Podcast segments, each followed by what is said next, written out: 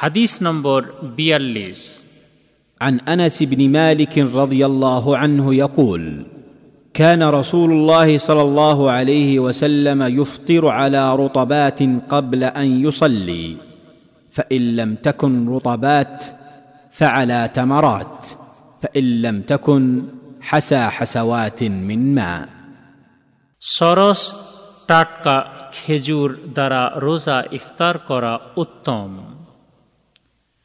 আনাস বিন মালিক রদিয়াল্লাহ আনহু হতে বর্ণিত তিনি বলেন, আল্লাহর রসুল সাল্লাহ আলিহি ওয়াসাল্লাম মাগরিবের নামাজ পড়ার পূর্বে বা আগে কতিপয় সরস, টাটকা খেজুর দ্বারা রোজা ইফতার করতেন।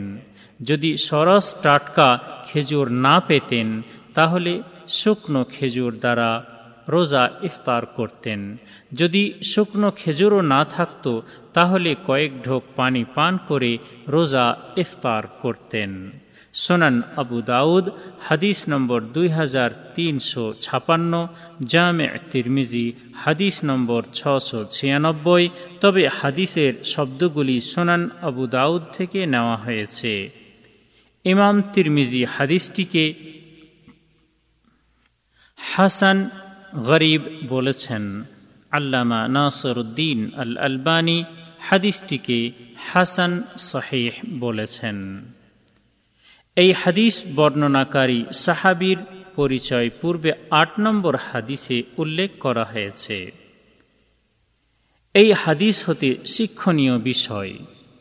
এক, মাগরিবের নামাজ পড়ার পূর্বে বা আগে কতিপয় সরস টাটকা খেজুর দ্বারা রোজা ইফতার করা উত্তম। যদি সরস টাটকা খেজুর না থাকে, তাহলে শুকনো খেজুর দ্বারা রোজা ইফতার করা উত্তম।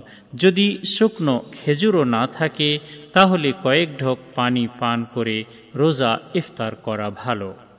যদি উল্লিখিত বস্তুর মধ্যে থেকে কিছুই না থাকে, তাহলে আল্লাহর প্রদত্ত যে কোনো হালাল বা বৈধ খাদ্য বা পানীয় বস্তুর দ্বারা রোজা ইফতার করে নেওয়াই ভালো।